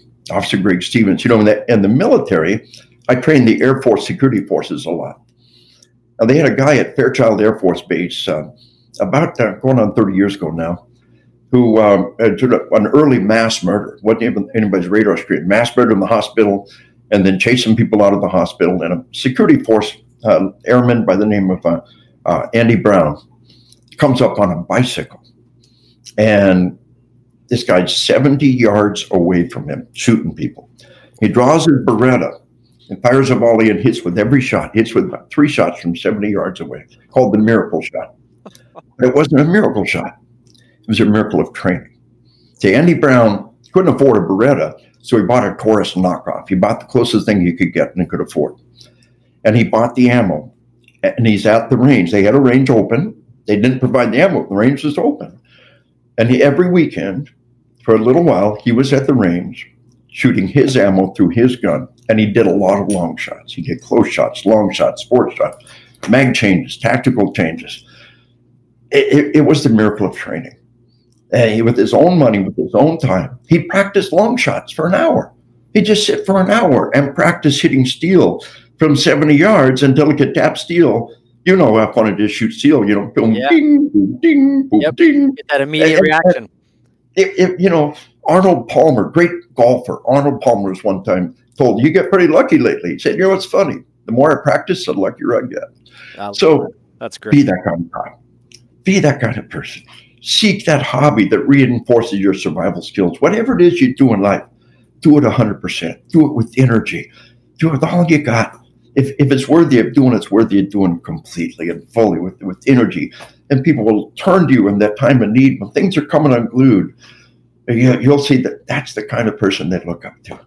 Uh, so, one last life hack. Uh, when we talk about resiliency around the world, they talk about faith as one of the pillars of resiliency. And, and we talk about what we call an internal locus of control. Identify all the things in the world you can't control and let go of them. Turn them over to higher power. The past. Everything in the past is done. You got to let go of it. Turn it over to a higher power. What, what other cops are doing, what superiors are doing, you can't control that. Yeah. Well, the global, the national, you can't influence that except when you go to vote once every year. Uh, Lieutenant old- Colonel, we have a uh, phrase in our in our organization that the uh, the the the cops like to always say. It's a common phrase you hear within the organization, and it's "they're fucking us," and we joke around about it because you know they're always that's what the troops are always saying. Like they're forcing a new policy down our throat. They're making us do this now. They're doing, and now the the mayor's making this happen. They're defunding us, whatever. And uh, so this goes right in hand with what what well, you're saying. The only thing in the universe you can control is yourself right now. If you give way to bitterness or cynicism or complacency or denial, that's the one thing in the universe you can control. And you've given them a victory with your own hand. If if they cause you to be bitter, if they make you to be hostile, if they make you to be angry, if they make you to be complacent, then you gave them that victory. That's the one thing you can control. It's not the thing itself, but the way that you respond to it that matters. Yeah. And so having a higher power to hand things over to is really, really part of that dynamic. And uh, my latest book is on spiritual combat. I got on killing, I got on combat, now we got on spiritual combat. And and if it, you it, you can't be at this job long without looking right in the eyes of evil. Now, most people we deal with are just confused. They need help. Some of them need correction. So we send them to a correctional facility for a while and see if they get this stuff together. But every now and then, you see the, the murder of children. You see terrible abuse innocence. Uh, and you see just flat evil, your spine tingle. And, if you, and, and who can deny there's evil in this world? Then you need to have a force for good to go against that evil. If you, you know, and that's where that higher power comes from. You got to have a force for good and believe in a force for good if you're going to face evil. And so uh, that's what the book on spiritual combat's about. And it's worthy of going to Amazon and look at the reviews and seeing why and how it worked. And, and kind of a follow on to that book, we actually wrote it first, but it's a follow on, It's Bulletproof Marriage 90 Day Devotional. And you can use this life hack again.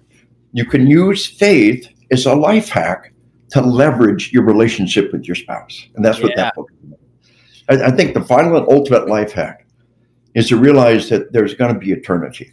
You know, the world says life is hard, then you die. God says, you know, that to, to, live is to be a beautiful thing and to die is even better. That delivers live Christ and to die is gain.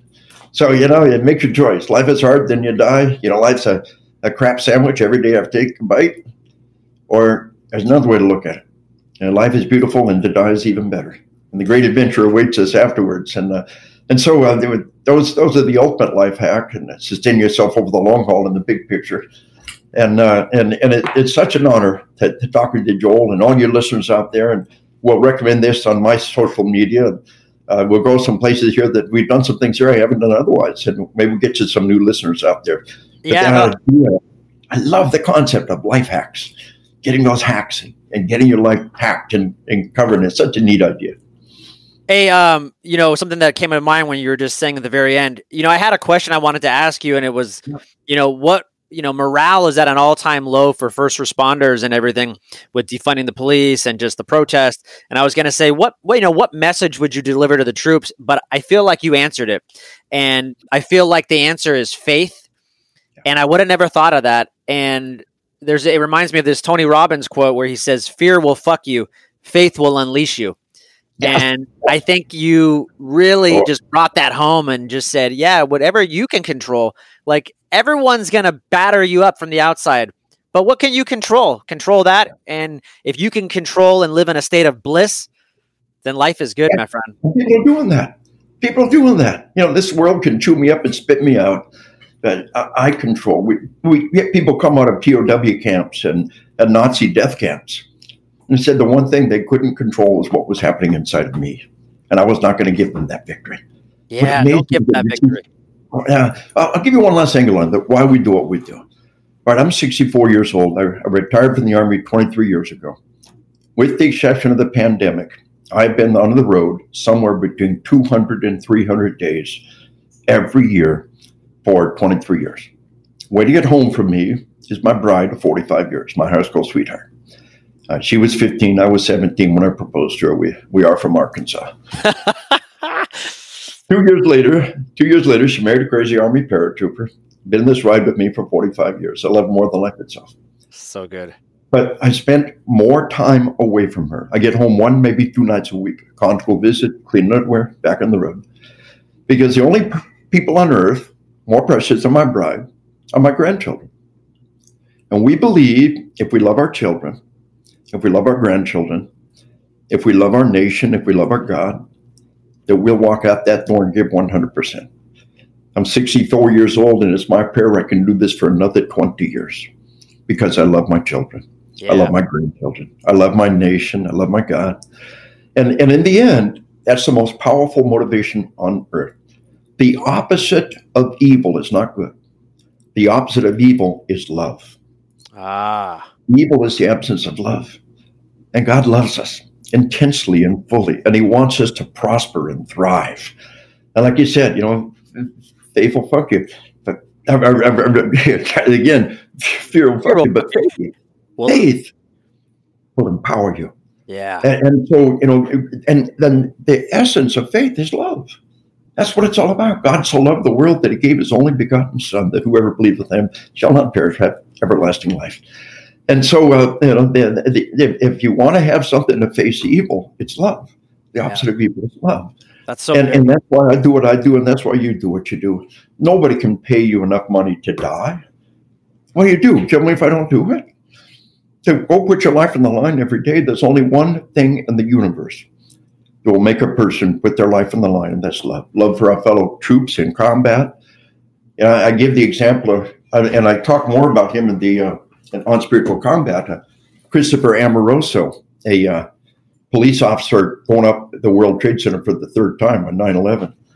And, uh, you know, what could make a man when everybody else is running away, when thousands were running away from the World Trade Center and 400 cops and firefighters died going up the steps? Why, why did they go toward the danger and, and, and really love? Yeah. The mama critter will die for one thing, her babies. Only her babies, not anybody else's babies the sheepdog loves enough to die for other people's loved ones. Yeah. But that'll make them heroes. They're heroes because they walk out the door every day prepared to lay down their life. This is in our sheepdog kids book. Sometimes the greatest love is not to sacrifice your life, but to live a life of sacrifice. And that's what it's all about. So powerful. To live a life of sacrifice because we love. That's great. It's so powerful. Um, Lieutenant Colonel, I want to wrap things up with uh, just a quick lightning round of questions. Are you down for that? Sure. You're gonna like this, I promise. Um, if the old you could see the new you, what would the new you say? Uh, just to, to climb deeper in your faith, to understand in the end the answer lies in faith and in, and, and in deeper faith. Yeah. Um, what are some choices that you made that you think made you who you are today? You know, I, I think it was the decision to to be a sheepdog, to be a warrior. Uh, you know, I, I went to I've seen some some movies when I was little, some some TV shows, and I, I went to first grade. Didn't have kindergarten at that place in that point in time. First day of school, first day, of, and the teacher as an icebreaker says, "What are you going to be when you grow up?" Nobody talking about it. I said, "I'm going to be a soldier." That's all I ever wanted to do, you know.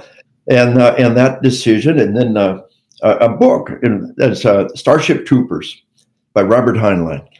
Uh, you know, it's there's only two science fiction. I'm a big science fiction fan. I wrote I read a science fiction series, but uh, the only science fiction books back in the day that were in the officers' recommended reading list with all these, you know, all these was uh, was uh, Orson Scott Card's Ender's Game and Robert Heinlein's Starship Troopers. And if you put ten infantry officers together back in the day, five of them have read Starship Troopers and shoving it down the throat of the other five. You know, wow. but that was just a great influencer uh, you know, a guy came in enlisted in a in an elite unit. I was I was an airborne paratrooper. He went to OCS. He became an officer and went back and served. That was that was like his life model for me, and it really did work. And uh, and it was this decision to follow that path and to go to OCS and to every step of the way to you know just kind of be able to contribute at a higher level. That, that, that decision that uh, in the first grade, I'm going to be a soldier. And then when I retired, I found out that that life begins at retirement. Yeah. You think you're the old timer. You, you know, among all your peers, you're the old grizzled dog. Then you get out and you realize you're not that old at all. That, in the world's eyes, you're still in your prime, and you are. And now you got a chance to make the greatest contribution after you retire. So plan on that long life and, and making contribution every step of the way. That's so good. Um, what are uh, what are some exciting projects that you're working on right now? Well, you know, we uh, I, I got a book. It come out early next spring. Oh, it's right. called On Killing Remotely, and it's going to be a big deal. I, my yeah. Facebook page. I, I, just kind of put the the cover on the Facebook page. I'm only I'm, I'm doing this with the guy. I'm excited about this. Maybe five years ago, this Marine Corps little lieutenant colonel says, "I think we should write a book on on killing remotely with drones and predators." Uh, he was in charge of a predator unit. He'd been a predator operator, been whacking terrorists with Hellfire missiles. And I said, "Man, this is an awesome idea. Here's what you need to do. Here's what I did with on killing. Do your lit review. Look at everything written on the topic and collect the stuff that you want. Do interviews and surveys and collect all the information you can and then sit down and organize that logically and and get back with me. And, and he did. And he it was just a home run hit. He just knocked it out of the park. And so I got him to my literary agent. Uh, my agent is one of the, you know, I got linked up with him 30 years ago. He's one of the great professionals in this in this business. He doesn't take anybody else, but I got said this to Richard Curtis. Richard said, "This is why I became an agent to get books like this out there." Wow. And so uh, they'll be out in the spring. It's called On Killing Remotely and uh, and it talks about the psychological. You know, what's happened to these guys? What should we do? What should we do better? You know, what's the impact? Know, what's the morality of it as far as our civilization goes that we're choosing to do these kind of things? Uh, you know, there there have been similar dynamics uh, throughout history. Pirates, piracy across the seas. Anybody caught in, in the act of piracy, the captain hang them right now. Any nation, anywhere, you run into a pirate, you kill them right now.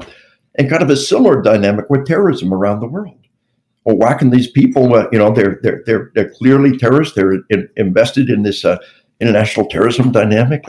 The the other book that's right behind it in the pipeline is on hunting, psychology and physiology of man the predator, and, and, and, I'm excited about that one. Uh, you know, auditory exclusion. You know, we've gotten on life hacks about telling people, you know, that the shots get muted and tunnel vision and auditory exclusion and memory gaps and memory distortions. Those are all forewarned and forearmed out of my book on combat.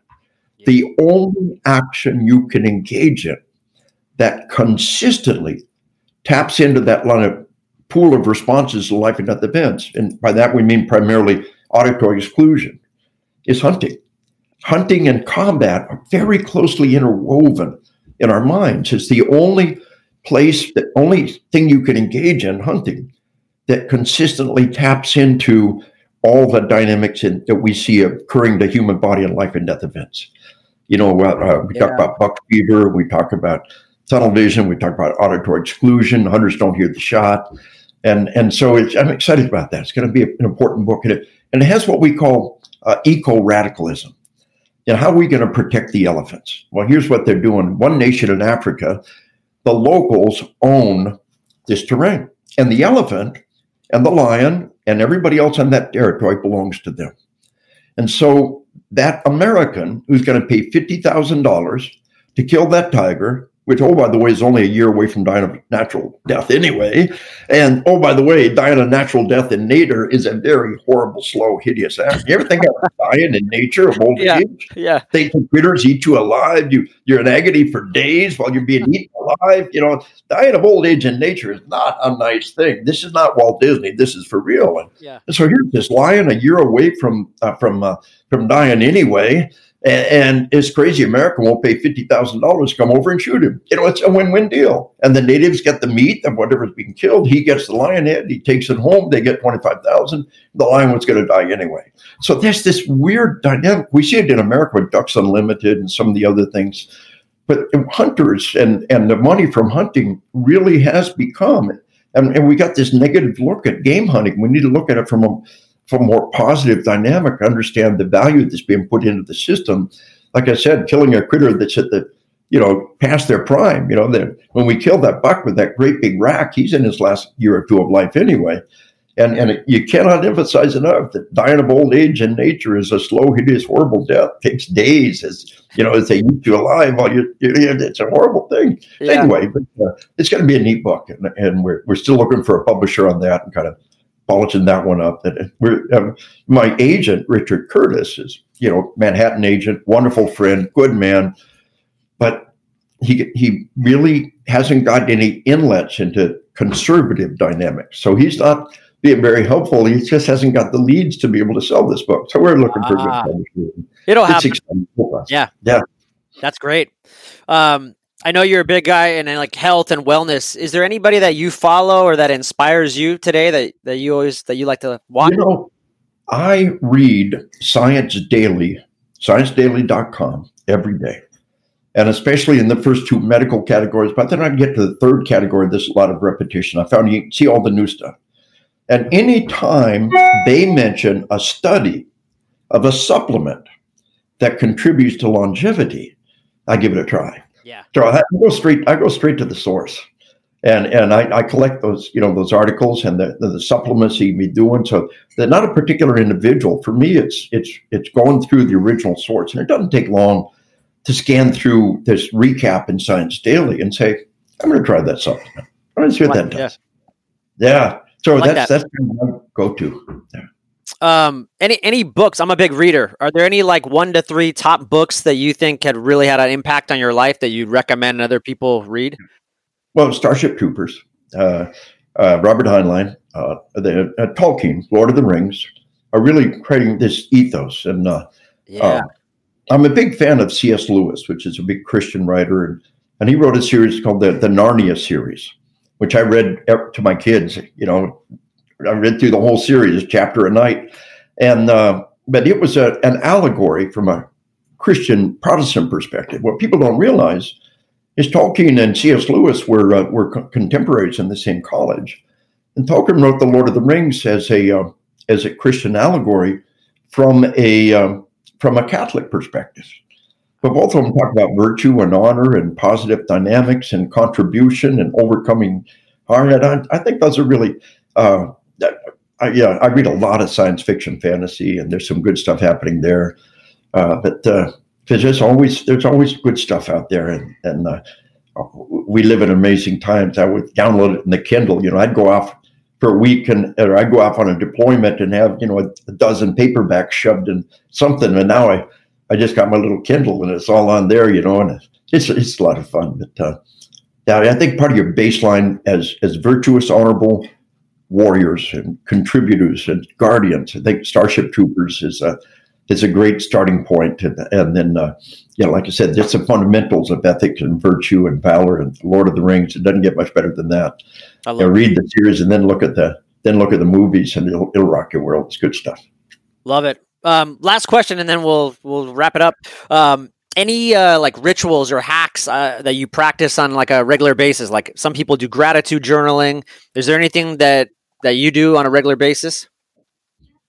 Well, you know, uh, there is, and it's it's really uh, uh, my wife, bride of forty five years, is having some anxiety a while back, and I would pray for her as she went to sleep every night, and and and and extensively, and it developed and evolved, and, uh, when I'm gone, every night she's ready to go to bed, I kiss her goodnight, I pray for her, and then she prays for me, and uh, but uh, you know, it said, I'll tell you what I pray for my bride. I said, dear God, thank you for all the blessings this day. And thank you for my darling Jeannie. Please bless and watch over and protect my Jeannie and all of her loved ones and all of her endeavors. Bless this girl with the best of blessings. Keep a host of angels about my Jeannie and her entire family to bless and protect. Fill her life with love and joy and great peace to be given and received to flow like a river through her life. Bless her with great health and happiness and prosperity. Bless her loved ones. And I, I'll run through our children's name and our grandchildren's names, you know, and and bless her now with a good night's sleep and a wonderful day tomorrow and sweet dreams tonight. In Jesus' name I pray. I was uh, picked up by a, a cop a while back, and uh, and I was in California, and, and uh, she was going to bed, and, and it's one of those things I try to do every night. And so I just kind of leaned away from him in the window and said my little prayer to her. You know, and he overheard it. He said, "Is that's really a wonderful thing?" Yeah. Said, "You do that for your wife every night?" Said, "Yeah, yeah, every night." And so, uh, you know, it's uh, uh, the most important relationship you have is you and your spouse.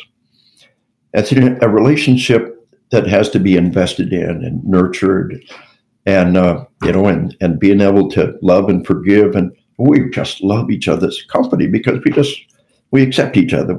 You know, we, we accept each other. You know, various you know her gas, my snorting and snuffling, and we just won't hear ignore that, you know. and, and, we love each other's company. We love each other's jokes. We we watch shows together, you know. And so anyway, it's uh, it's a life hack, and and maybe the most important one of all. And uh, before that, it was reading to my kids every night. I would have told the most important life hack. Now we got now we got uh, grandkids that just went to college. You know, the years go by. That is so good. What a what a great way to end the show. Um, Lieutenant Colonel Dave Grossman, thank you so much. And uh, last but not least, where can people find you and your work? You know, uh, I, I, do a lot of stuff on LinkedIn. You know, I, my son and I have a gun business, uh, sheepdogknifeandgun.com. If you mention guns on, on Facebook, they kind of, you know, they, they edit that out. You know, censorship. I, I found that LinkedIn has a whole lot more flexibility a lot better control. I've got about 25,000 uh, people on LinkedIn and, and, and, uh, and, anybody who has to, you know, link with me on LinkedIn, I, I bring them in. And uh, I, have got uh, like, you know, the uh, on spiritual combat, I did like 40 memes that go with it. And great images with the text around it. I posted them on Facebook. Uh, and my, my latest podcast, I'll post this podcast on Facebook or, and oh, on uh, on LinkedIn. I post I post all that on LinkedIn. You go to LinkedIn and look at all my past articles, and I did a thing on how masks empower violence, and uh, we got to be very careful wearing masks. It can empower violence. It creates a sense of anonymity. It reduces the humanity. Yeah. I wear a mask when the situation called for it because I know I don't want to provoke anybody. But a lot of negatives coming out of that we got to be aware of and deal with. So I, I, I mostly there, but uh, my website is killology.com, K I L L O L O G Y.com. And we got the books posted there, and then we've got, uh, you know, we got sheepdogknifeandgun.com, and uh, people are out of stock on guns everywhere. And we're, my son is a master gunsmith, handcrafted 1911s at wow. really good prices that he, we're knocking out. And then we do some uh, jiu-jitsu, martial art of the firearm uh, uh, guns that are, that are based on that. Anyway, all that we do on on LinkedIn and, and uh, sheepdogknifeandgun.com. And uh, I mostly communicate everybody, you know, killology.com has kind of got the foundations, my CV. But I mostly try to pass info out to people through my uh, my uh, LinkedIn connection. That's great. I love Hoorah. it. Hoorah. Stay safe stay hard. And we do what we do because we love our we love our family, we love our children, we love our way of life, we love our nation, we love our God thing about love is the worse it gets, the more determined you are. Give it all you got. Ah, hoorah.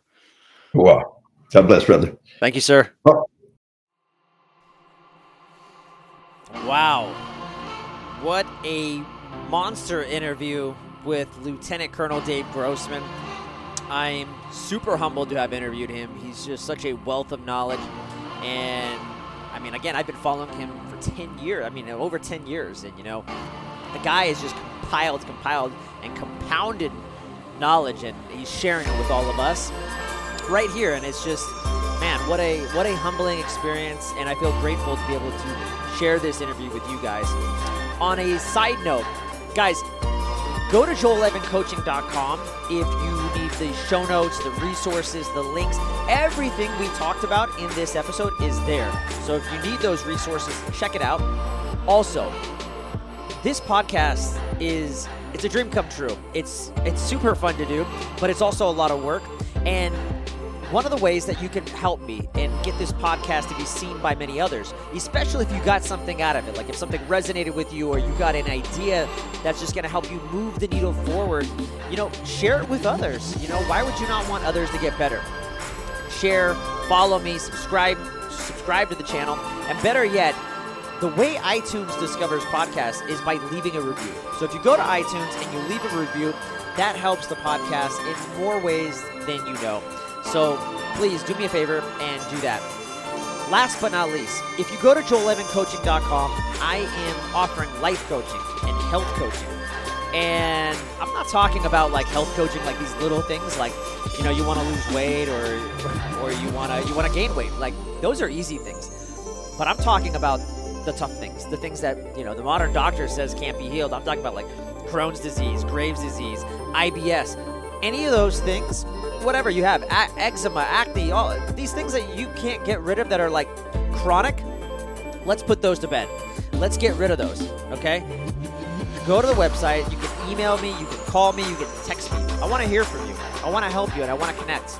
Okay, I want to connect in a big way because 2020 is almost over, and it's been a crazy year. The pandemic everything's been crazy. And let's end it on a high note, and let's go into 2021 crushing it. Last but not least, guys, if you see me on social media, you know that I'm a NeuFit practitioner, which I use an electric stim device known as a Neubie. Mike Tyson uses it. Other pro athletes use it to rehab so that they can be at peak performance. And this machine is helping people with MS, TBI, people that are paralyzed or walking again. I just treated a, a dog the other day, who uh, a German Shepherd, whose hind legs weren't working. Uh, appropriately, and we're already seeing magnificent results. I treated someone sciatica who couldn't walk for four days, and I'm helping much more. So if you're in San Francisco or the Bay Area, let's connect and let's go.